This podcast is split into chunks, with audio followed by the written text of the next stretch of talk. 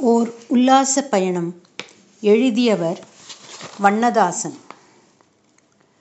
வண்ணதாசன் அவர்களின் இயற்பெயர் எஸ். கல்யாணசுந்தரம். ஆயிரத்தி தொள்ளாயிரத்தி எழுபத்தி நாலு எழுபத்தைந்தாம் ஆண்டுகளில் சிறந்த சிறுகதைகளை எழுதியமைக்காக இவருக்கு இலக்கிய சிந்தனை பரிசுகள் வழங்கப்பட்டன. ஓர் உல்லாச பயணம் கேட்கலாமா? எப்போது நினைத்தாலும் போகலாம். அவ்வளவு பக்கத்தில் தான் இருக்கிறது வாய்க்கால். குளிக்கிறதற்காக புறப்பட்டவர்தான் இங்கேயே நின்றுவிட்டார். நடையிறங்க கால் வைக்கும்போது மேட்டு பள்ளிக்கூட வாத்தியார் எதிரே குளித்துவிட்டு வந்து கொண்டிருந்தார். பாலாய் தேய்த்து குளிப்பாட்டி விட்ட பசுவும் கன்றுக்குட்டியும் தன் நடையாய் முன்னே போய்க் கொண்டிருந்தன. இவரை பார்த்ததும் ஒன்றே ஒன்றை மாத்திரம்தான் கேட்பதற்கு நேரம் இருந்தது போல் என்ன பையனை விறகு கடையில் பார்த்தேனே குற்றாலம் எக்ஸ்கர்ஷன் அனுப்பலையா என்று நடையில் நின்றவரை பார்த்து கேட்டார். பசு தந்தி போஸ்ட் பக்கம் போய் நின்று கொண்டு ஒரு முறை இவரை திரும்பி பார்த்து கத்தியது. கன்றுக்குட்டி எதிர்த்த வீட்டு சுவரோரத்தை மங்களாய் தடவிக்கொண்டிருந்த ஊமை வெயிலில் நின்று சடச்சடவென்று உலுப்பிக் கொண்டது. தான் கேட்டதற்கு தானே. என்ன பொல்லாத குத்தாலம்? இரண்டு மூணு நாளா இந்த ஊரே குத்தாலம் மாதிரி தான் இருக்கு என்று பதிலும் சொல்லி கொண்டு போனார். ஆமாம் இரண்டு மூணு நாட்களாய் அடிக்கிற காற்றையும் சாரலையும் பார்த்தால் குற்றாலம் மாதிரி தான் இருக்கிறது. இப்போது கூட காலை பதினோரு மணி மாதிரி இல்லை. கும் என்று இருட்டி கிடக்கிறது. கிரகணம் பிடித்தது போல். எப்போதாவது பழுப்பு வெயில் அடிக்கிற காற்றில் பெருக்கி போட்டது போல் தெரு பளீரென்று கிடக்கிறது. நடமாட்டமே இல்லை. தெருக்கடைசியில் பார்த்தால் பைப் படியில் ஒரு வெள்ளாட்டு குட்டி மாத்திரம் காம்பவுண்டு சோரொன்றில் நின்றபடி சத்தம் போட்டு கொண்டிருக்கிறது. மறுபடியும் மறுபடியும் அதனுடைய சத்தம் ஒரு குழந்தையின் அழுகையைப் போல் கேட்கிறது. பீடி இலை வாங்கி கொண்டு போன நீல புடவைக்காரை துப்பி விட்டிருந்த வெற்றிலை சாறு சிவப்பாய் தரையில் குழம்பியிருக்கிறது. வேப்பமுத்து இருக்கா வேப்பமுத்து என்ற ஒரு குரல் இந்த தெருவையும் அடுத்த தெருவையும் இணைக்கிற சந்திலிருந்து கேட்கிறது. ஒரே ஓர் அரச இலை காற்றில் பறந்து வந்து விழுந்து தரையோடு தரையாய் சருகி போகிறது. திடீரென்று பக்கத்து வீட்டு அடுக்களை அங்கணத்திலிருந்து கழிவு நீர் சிதறி தெருவின் பாதி வரை அந்த ஒற்றை அரசிலையை கவ்வுவது போல் கால்களாய் ஓடி விழுகிறது. முருங்கைக்காய் சக்கையும் கத்திரிக்காய் தோலுமாய் சோற்றுப்பருக்கையோடு விசிறி கிடக்கிற அருவறுப்பை பார்த்ததும் அவருக்கு வீட்டுக்குள் போய்விடலாம் போல் இருந்தது. இருந்தாலும் அவர் நின்றார். இப்போ முருங்கைக்காய் சீசனோ? என்று நினைத்து கொண்டார். தெருவின் வெறுமையை கலைத்து கொண்டு ஒரு சைக்கிள் அவசர அவசரமாக போயிற்று. என்ன அவசரம் இப்படி? என்பது போல் சைக்கிள் போகிற திசையில் பார்த்தார். எதிரே விறகு சு சுள்ளிகளை கைக்குள் நெஞ்சோடு அணைத்து பிடித்தபடி வந்த அவருடைய மகனோடு மோதுவது போல் சடார் என்று சைக்கிளை வெட்டி சரிந்து விடுகிறார் போல் ஒரு செருப்பு காலை தரையில் தேய்த்து மூக்கை திரும்பி மறைந்தது சைக்கிளின் வேகத்தை திரும்பி பார்த்தபடியே வருகிற மகனை பார்த்ததும் இவருக்கு என்னவோ செய்தது.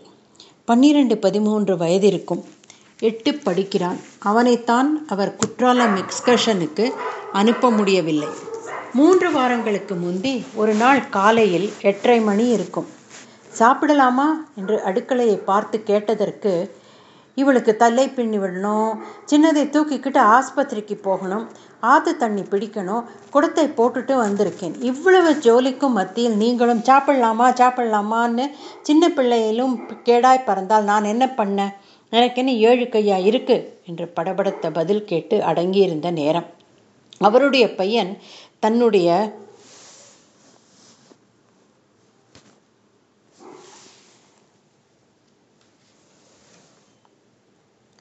புஸ்தக பையிலிருந்து ஒரு நோட் புத்தகத்தை எடுத்துக்கொண்டு இவர் பக்கம் வந்தான். கூப்பிட்டான். ஏறிட்டு பார்த்ததும் நோட்டை பிரித்து ஒரு சிவப்பு நிற நோட்டீஸை எடுத்து கொடுத்தான். என்ன இது? எக்ஸ்கர்ஷன் போகிறாங்க இதற்கு மேல் அவன் ஒன்றும் சொல்லவில்லை. பேசாமல் காம்பஸ் பாக்ஸை எடுத்து நோட்டில் வட்டம் போட்டான். அந்த வட்டத்திற்குள் ஒரு தாமரை பூவை வரைய ஆரம்பித்தான். ஒரே ஒரு வளைகோடு மாத்திரம் விழுந்திருந்தது வட்டத்துக்குள். அவர் அந்த நோட்டீஸை பார்த்தார். அது அவருக்கொன்றும் புதியதில்லை. கடந்த இரண்டு வருஷமாய் அவர் பார்த்ததுதான்.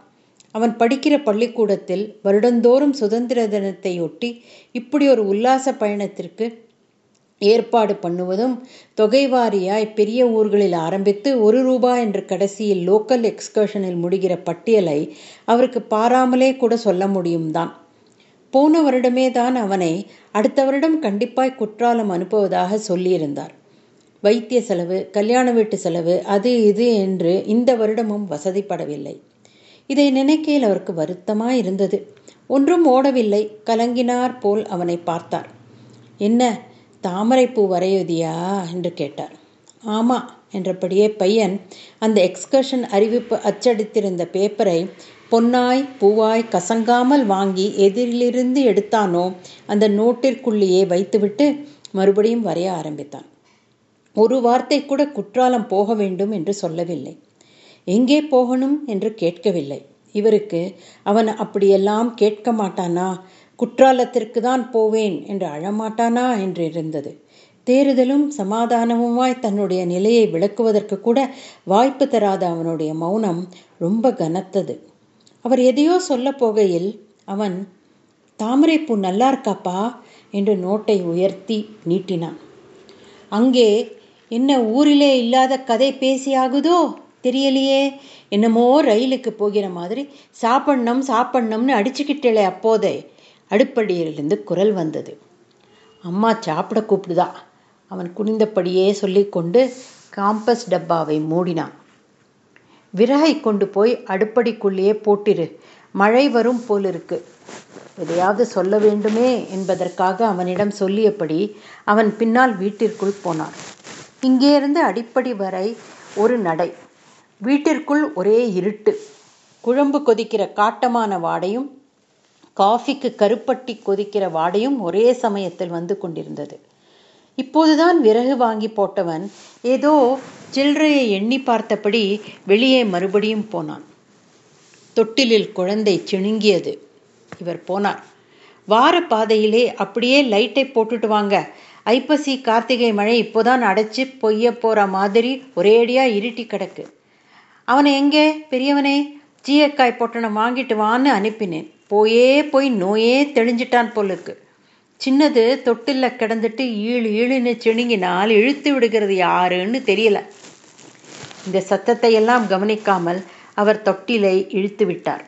அவன் இப்படி நிலையில்லாமல் வேலை செய்கிறதையும் அவனுக்கு ஒரு சந்தோஷம் என்கிற விதத்தில் அவன் உள்ளுர விரும்புகிற குற்றாலத்திற்கு இந்த தடவையும் அனுப்ப முடியாமற் போனதையும் நினைத்து ரொம்ப வருந்தினார். இங்கேயும் சாரலும் காற்றுமாய் இப்படி இருக்கையில் குற்றாலத்தில் அருவியில் தண்ணீர் என்னமாய் விழும் என்று நினைக்கையிலே தானே கூட ஒரு தடவை குற்றாலம் போக வேண்டும் போலிருந்தது. அது என்ன சத்தம்? மழையா விழுது?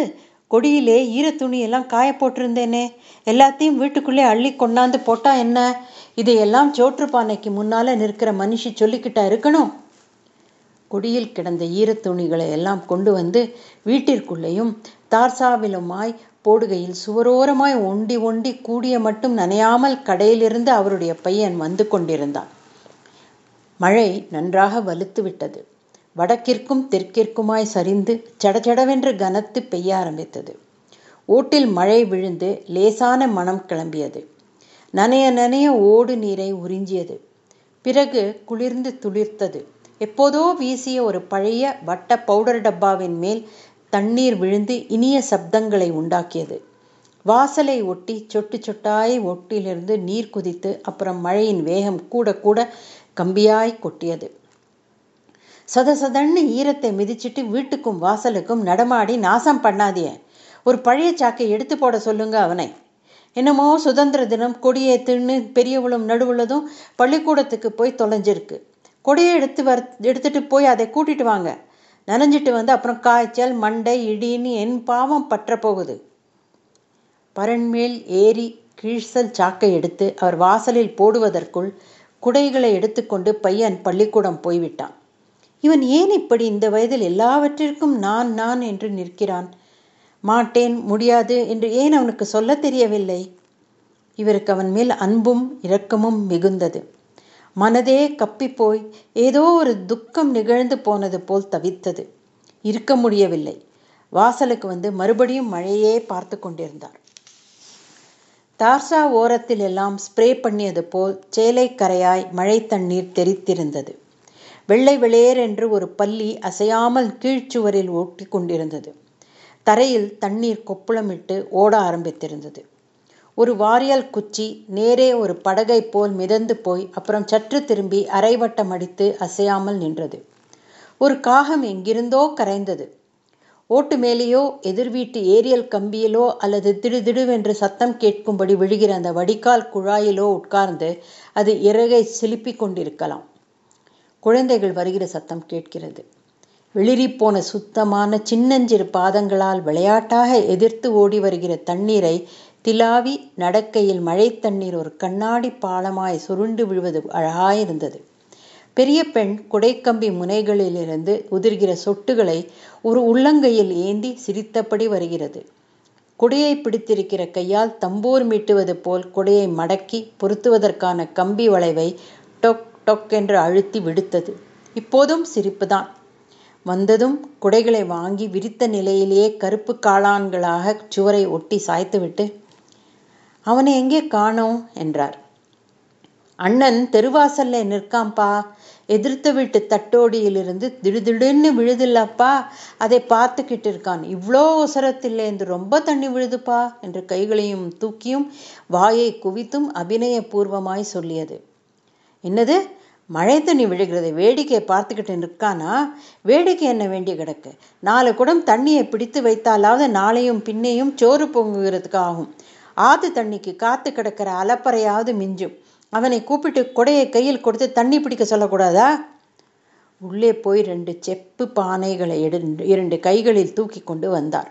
கைக்கு ஒன்றாய் தூக்கி தொண்டு தோளோடு கழுத்தை சாய்த்து கொடையை அணைத்து முதுகில் ஏந்தி வாசல் பக்கம் போனார்.